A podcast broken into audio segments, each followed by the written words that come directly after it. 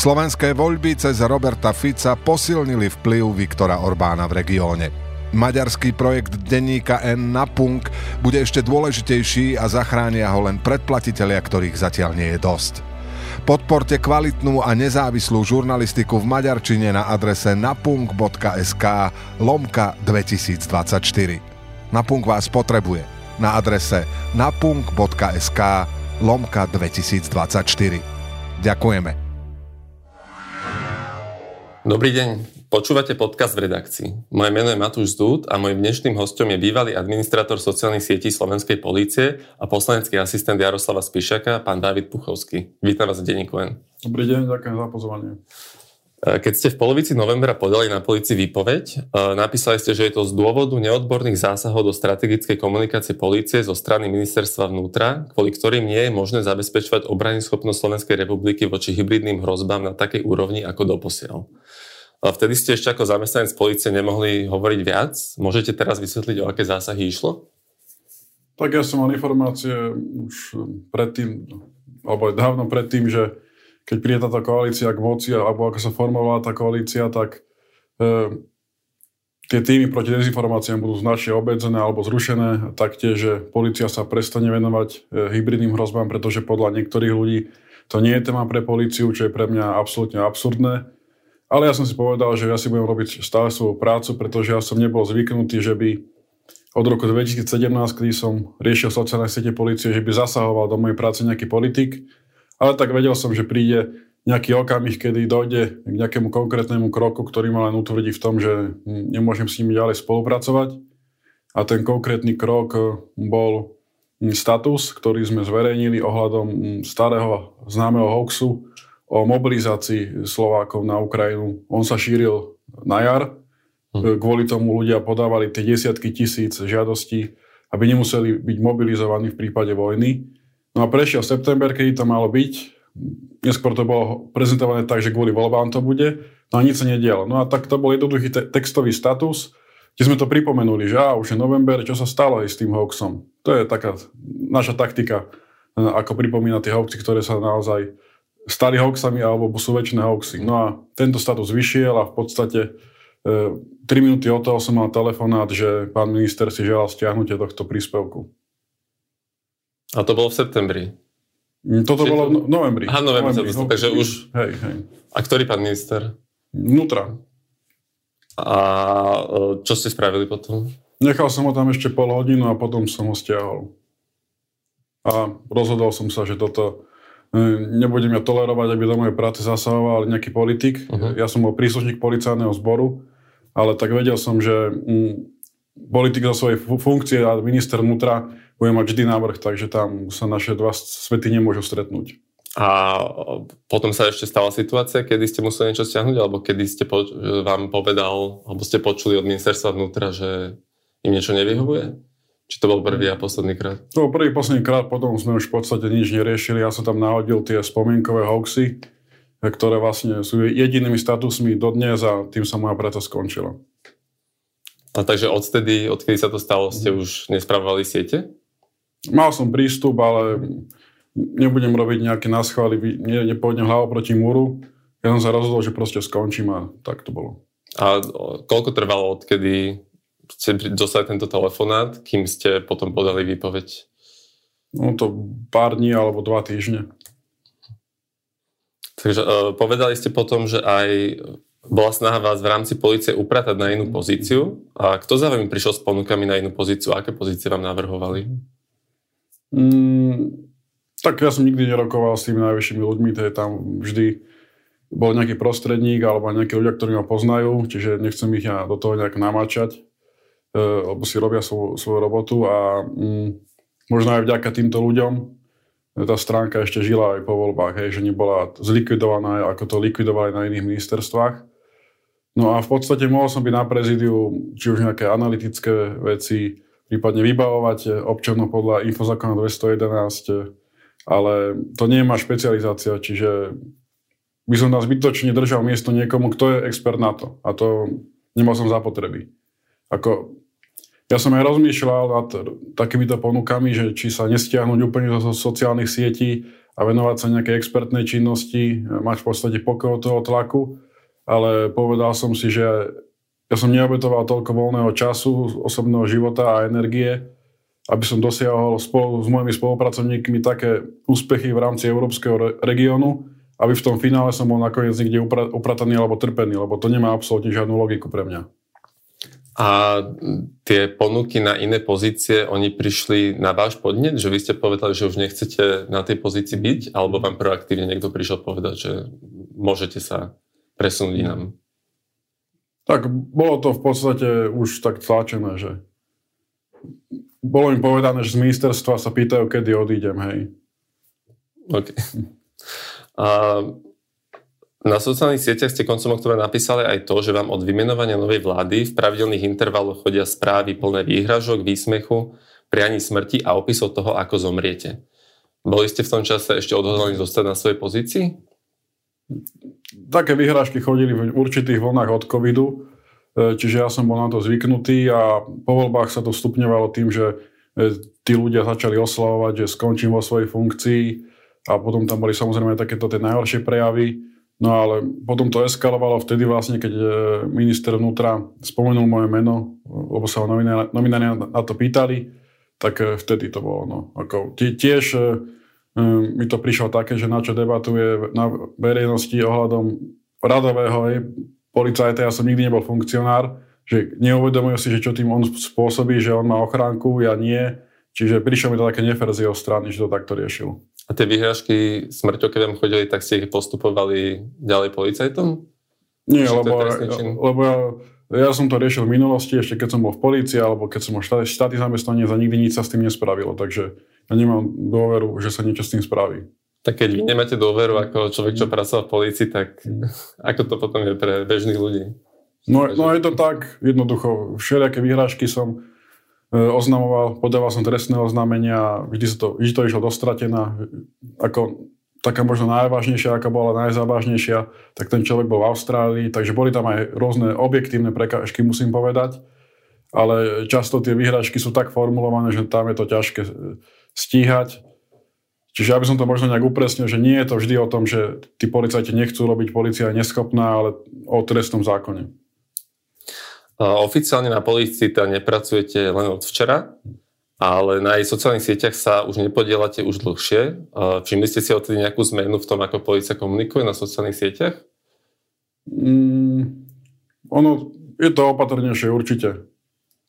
E, tí ľudia, čo tam dostali, mm, sú šikovní, musím povedať, čak oni robili to isté, čo ja. On, ono to nebolo nikdy len o mne, možno prvé dva roky, keď som bol sám, ale potom sme sa rozširovali.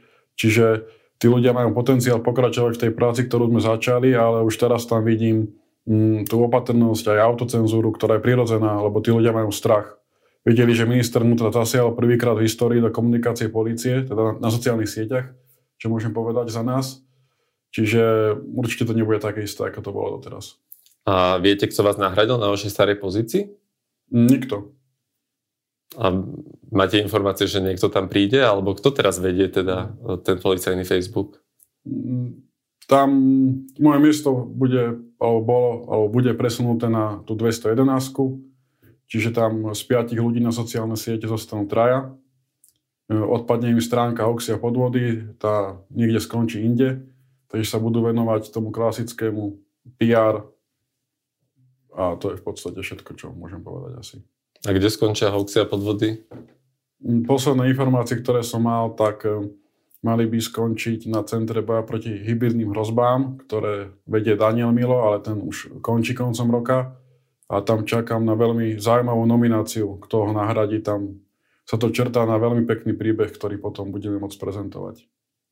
No, pán Juraj Gedra zo Smeru mal tuším video s Richardom Glukom, mm-hmm. že si ho povolali z Košíc, mm-hmm. aby proste riadil komunikáciu, mm. alebo teda, to video sa volalo, že mimo vládky už nebudú ovládať mm. komunikáciu mm. štátu. Takže myslíte, že on sa dostane na toto miesto, pán Richard Glut? Nie, mám iné informácie o inej osobe a to bude naozaj zaujímavé. Len treba si počkať, nech to je oficiálne a potom to môžeme komentovať. Jasne. Um, tak sa vrátim trošku do minulosti, keď ste začali pracovať ako manažer komunikácie na ministerstve vnútra. A prečo ste sa rozhodli spracovať na ministerstvo, ktoré vtedy riadil Robert Kaliňák? Tak ja som pôsobil v novom čase. Ako redaktor to boli dva roky. A venoval som sa investigatívnym témam a to bolo naozaj, by som povedal, o dušu. Tie dva roky to bolo ako 20 rokov a potreboval som mm, jednoducho nejak vypnúť, nejak zmeniť prostredie a nemal som možno nejaké, ešte nejaké možnosti alebo kontakty, kde sa posunúť ďalej, e, tak e, som išiel najprv na administratívnu pozíciu ministra, na ministerstve vnútra. Hm. Tam som bol v podstate rok aj pol a to bol zase druhý extrém, že po tých 12-hodinových službách non-stop som prišiel do úradníckého prostredia, tak potom ro- roku aj pol uh, sa načrtala možnosť ísť robiť sociálne siete polície.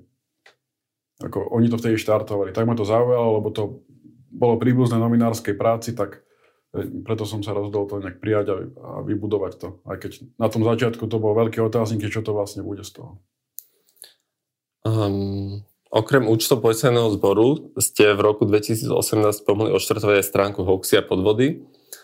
Uh, odkiaľ prišlo rozhodnutie túto stránku zriadiť a v čom sa líšila od ostatných účtov policajného zboru? Tak ono to má takú súvislosť, že v roku 17 sme štartovali ten hlavný Facebook a v podstate ľudia okolo Roberta Kaliňaka prišli s tým, že poďme riešiť aj dezinformácie. Takže to bol ich nápad riešiť dezinformácie. Ja som dovtedy možno nepoznal, čo to je hoax, som sa nevenoval tomu. No a mm, Tibor Gašpar, Tibor Gašpar bol vlastne v prvom príspevku proti dezinformáciám, ktorý bol na tej hlavnej stránke. No a potom mne napadlo, že spustíme aj samostatný kanál a v podstate takto išlo, že to bol môj nápad ten, ten kanál robiť. A pamätám si, že vtedy nie, že sa mi smiali v rámci ministerstva či policie, kolegovia, čo s tým chceme robiť, ale bolo to také, že ale to je zbytočné, na čo, však nám stačí hlavná stránka. Ale tak mal som aj podporu vtedajšieho vedenia policie, takže sa to nakoniec spustilo. A takže v tých rokoch, keď tam proste bol pri vláde smer, tak to neboli žiadne zásahy do vašej práce? Nie, nie, nie, to, to, je, to, je, to sú veľké paradoxy, že v podstate to obdobie 17 až 20 bolo super, na, najpokojnejšie, najlepšie. No, jednak nebola žiadna svetová kríza a jednak neboli možno v opozícii nejakí ľudia, ktorí by to narušali úplne šialným spôsobom demokraciu tejto krajiny.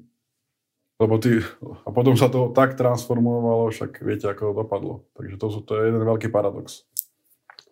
Dezinformácie hoaxov je v mediálnom priestore veľmi veľa. Podľa čoho ste sa rozhodovali, ktoré dezinformácie budete vyvracať? Mm, ono to bolo aj... Bolo tam viac faktorov, lebo nám ľudia denne posielali desiatky typov, keď bola napríklad pandémia až, až cez, cez 100 typov, tak keď sme videli, že nám 50 ľudí posiela napríklad nejaký status, tak to bol taký element, aby sme to proste riešili.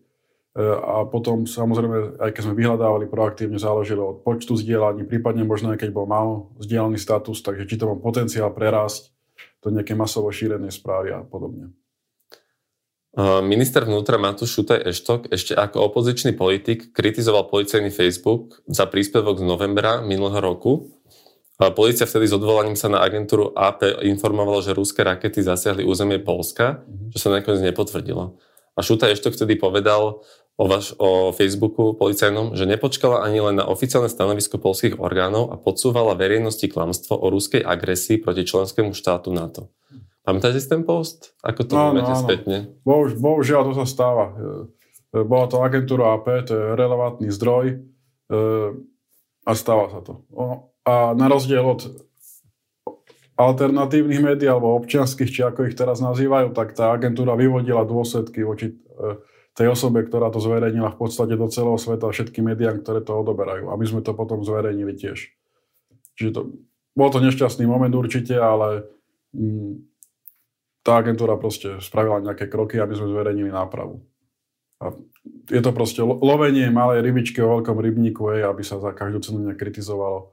Pritom je tam kus dobrej roboty odvedenej inde. Uh, sociálne siete policie čelili za tie roky aj kritike verejnosti. Najmä v prvých rokoch od vzniknutia vám ľudia vyčítali niekedy až bulvárne príspevky. Uh, vy si pamätáte na nejaký, nejaký príspevok, ktorý bol obzvlášť kontroverzný, alebo ktorý by ste spätne už ďalej, už znova nespravili? Tak áno, tie prvé roky boli také divokšie, však aj vaše médium ma nejak kritizovalo, keď si pamätám, ale viete, bol som na to sám, v podstate sa to nejak vyvíjalo spolu so mnou, aj spolu možno s tou dobou a nejaké kontroverzie paradoxne možno pomohli v tom úvode nabrať nových ľudí a dostať do povedomia ľudí. Čiže možno všetko na niečo dobré, ale tak možno boli tam nejaké sexistické príspevky a to v tomto nejakom ráze. Ale tak stalo sa a myslím, že sa to vyvíjalo potom už dobrým smerom. Tak ja mám jeden konkrétny príklad, možno je to ten, o ktorom hovoríte aj vy, čo, sme o tom písali aj my. To je tá preventívna akcia na vyhľadávanie drog e, s obsom v Bratislavskej škole, a kedy vlastne, za to ste mali celkom kritiku, lebo prišli policajti vlastne sa hovorili o zastrašovaní detí a tak ďalej. Pamätáte si na to?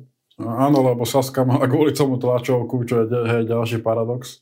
Čiže keď mi niekto dáva nejaké nálepky politické alebo dával do, do, do posiela, že koho som tu je agent, tak to si treba spomenúť, že proste mňa kritizovali pomaly všetky politické strany a médiá za tie roky. No a tá, táto akcia, možno to bolo nešťastne odprezentované, ale je, pra, ale je pravdu povediac, musím povedať, že tam bol veľký problém s nejakým žiakom, ktorý tam nejak reálne nosil drogy, čiže on to bol nejak tak cieľene e, robené, lebo tá, už proste nespolupracovali tam tí rodičia tej osoby a chceli to nejak vyriešiť. No. A mňa zaujíma, ako sa dostala vlastne od tej akcie, ktorá sa stala, robila aj policia, k tomu, že vy ste o nej dali post, že vy máte informácie, alebo vám policajti posielajú nejaké typy, že čo robia, čo by mohlo byť zaujímavé na Facebook, alebo vy si ste to sami dohľadávali, zisťovali? Fú, toto konkrétne už neviem, ako bolo, ale vo všeobecnosti to bolo väčšinou riešenie cez riaditeľov, útvarov, vedúcich nie že konkrétni policajti. Hm. Zostanem ešte pri tej marihuane, lebo ja mám pocit, že v prvých rokoch tej stránky uh, som tam vy, vydával viac príspevkov o tom, že policia niekoho zadržala za marihuanu mm-hmm. a najmä ak nešlo o nejaké veľké kila, tak tam bolo aj veľa komentov, ktoré policii vyčítali, že zatýka ľudí za drogu, ktorá už začína byť po mhm. stále viac mhm. dekriminalizovaná alebo dokonca legalizovaná. A dnes mám pocit, že takéto príspevky skôr vymizli a nahradili ich príspevky, kedy chytia niekoho s tvrdými drogami. Mm-hmm. Správne to čítam? Bolo tam nejaké rozhodnutie, že OK, že o marihuane možno menej budeme a viac o tých tvrdých drogách podľa reakcií ľudí? Mm, v, v podstate mm, možno aj hej, že aký význam má dať príspevok, keď sa zadrží človek s jednou dávkou napríklad. E, ale keď tam je nejaký dealer, tak to som hovoril, dealerov dávajte jednoducho, lebo zákon je zákon a my nemôžeme to tvoriť e, zákony od stola. Keď to je jednak zakázané, tak to musíme prezentovať, ale nie, nie proste za každú cenu. Nebudeme prezentovať prípady vodičov, ktorí idú o 10 km alebo opäť naviac, aj každú jednu pokutu. E, čiže v podstate týmto to išlo, že naozaj nepreháňa to zbytočne. A ste ako vyhodnocovali, či sa stránke darí, alebo či je úspešná? Bolo to iba o tých lajkoch a vzdelaniach a sledovateľoch? Alebo... No, v podstate nebolo čas na nejakú analytiku, lebo nás stále bolo vždy veľmi málo. Ale tak všeobecne, keď sme videli možno aj počet lajkov, vzdielaní, odozvu, počet správ, prípadne nejaké články v médiách. Čiže to sme si vedeli taký rýchly obraz spraviť. A ste, robili ste rozdiel medzi, povedzme, že nestačilo, že má príspevok iba veľa komentov, ale napríklad, keď bolo veľa negatívnych, tak si povedal, že to možno ten počet interakcií až tak e, neukazuje, či sa nám darí dobre. Toto ste riešili? Hej, keď boli prípady, že bola nejaká negatívna odozva, tak e, sme sa zamýšľali, že či sme my spravili chybu, alebo či máme pokračovať ďalej, lebo sme šírili možno nejaké naše hodnoty a jednoducho musíme vedieť čeliť aj takémuto náporu. Vy ste vlastne dnešným dňom uh, poslanecký asistent Jaroslava Spišiaka. Uh, na sociálnych sieťach ste písali, že ste zvažovali aj iné pracovné uh, príležitosti. Ako a prečo ste sa nakoniec rozhodli pracovať pre pána Spíšiaka? Tak e, to prišlo úplne nečakane, hej, pán minister Taraba, ktorý hovorí, že som bol nejakým agentom PS, tak je, je klamár, e, pretože v podstate ja do, doposiaľ stále platí, že najviac času som e, strávil s politikmi Smeru, respektíve hlasu, čiže je, môže šíriť, že som smerák podľa toho, hej. E, čiže pána Spíšiaka som nepoznal, on sa mi ozval sám a potom som to začal zvážovať. Jednak či ostane v policii, uprataný v pokoji, alebo či pôjdem do nejakej mimovládnej organizácie, alebo do nejakého média dokonca. Tam bola nejaká zaujímavá ponuka, ktorej som nerozumel, pretože ľudia z toho vydavateľstva ma nemajú radi. Čiže možno upratať sa tam za dobré peniaze. E, ale tak som si povedal, že tie roky útokov politikov na moju osobu, keď som sa ja nemohol brániť, a v podstate to boli útoky od, od osôb, ktorí kedysi boli moji šéfovia, tak som ich zobral ako pozvanku do toho sveta, že ochutnám ho aspoň takto z tej možno druhého radu. A v čom bude spočívať vaša práca pre pána Zbyšaka? Bude to v podstate, by som povedal, na full time. E, komunikácia, príprava, správovanie sociálnych sietí a celkovo tá stratégia a budovanie nejakého imidžu. Tak doteraz ste budovali vlastne Facebook alebo sociálne siete pre veľkú inštitúciu, teraz to budete robiť pre jedného človeka, ktorý je menej známy ako samotná policia. Mm. V čom bude tá práca iná podľa vás? No, bude to určite náročnejšie, čiže dúfam, že nikto neočakáva, že bude mať pol milióna lajkov za, za mesiac. A, no bude to o dosť, o dosť, o dosť ťažšie, e, pretože je to, je to iné značka, osobnosť, nezačíname od nuly, ako s policiou, už tam je nejaký príbeh pána Spišiaka a bude to medzi nami, ak sa proste dohodneme na tej taktike a čo, čo tam treba nejak zmeniť. Vlastne ešte k tomu rastu sa rýchlo vrátim e, toho policajného Facebooku, lebo on to veľmi, hlavne počas pandémie, aj tie hoxy a podvody veľmi rástli. A vy ste aj v podstate mali platenú reklamu? Alebo to no. bol organický rast všetko? Bolo to organické ako nejaká reklama, že 2000 eur bola pred x rokmi a, a teraz bola za 30 tisíc eur ohľadom hoxy sa na mňa nelepia, mm. ale v podstate tých 500 tisíc to bolo bez reklamy, hej, to môžem povedať. A pre pánom Spíšaka asi budete mať nejaký rozpočet? Sná, snáď, hej, snáď, hej, lebo toto bolo možno vec, ktorá sa podarí raz za život, hej, bez reklamy organicky dosiahnuť. Uh, vy ste sám spomen- spomenuli pána Tarabu, tak ho spomeniem ešte aj ja. Uh, vicepremier Tomáš Taraba v súvislosti s tým, že pôjdete robiť poslaneckého asistenta Špišiakovi na sociálnej sieti napísal Puchovský z hoaxy a podvody stránky, ktorá okydávala politikov a zneužívala stránku na výpady voči opozícii, ide robiť asistenta k Spišiakovi z progresívneho Slovenska. Konečne odkrývajú, pre koho robili a kto to tu všetko riadil. Ako v živote som neokydával politikov, politici okydávali mňa. My sme mali striktné pravidlá, v živote sme nemenovali politikov ani politické strany. Ak sa tam niektorí našli, tak to sa hovorí za ich prácu.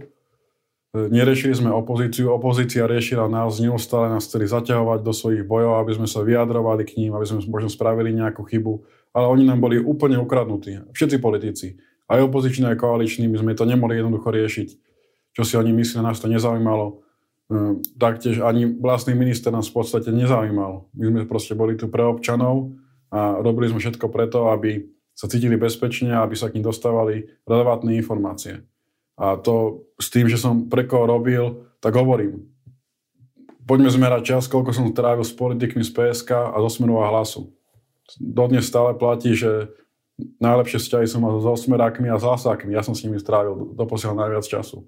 Takže možno som robil pre nich, hej, keď to takto pán Tarava hovorí, čo... Proste v podstate tieto útoky sú tak nelogické, paradoxné, ale mm, pán Tarava je natoľko inteligentný človek, že on to vie a vie, prečo to tak, takto komunikuje. Keď ste oznamovali, že odchádzate z policie, zároveň ste avizovali, že projekt Hoaxia podvody bude pokračovať. V akej forme? Riešim to v týchto dňoch, týždňoch a verím, že čoskoro oznám nejaké rozhodnutie, pretože to, čo sledujeme naprieč štátnou správou, to absolútne primitívne rušenie strategických odborov, zaobchádzanie s ľuďmi ako s nejakým dobytkom a že teraz sa tu odrazu objavujú nejakí ľudia, ktorým trčí slama stopánky a čo je možno aj, že násmiech, ale v podstate tu, keď príde nejaká kríza, tak sa tí ľudia dosmejú tak jednoducho to bude musieť, musieť byť nejaký projekt, ktorý bude suplovať štát e, v tejto, v tejto role.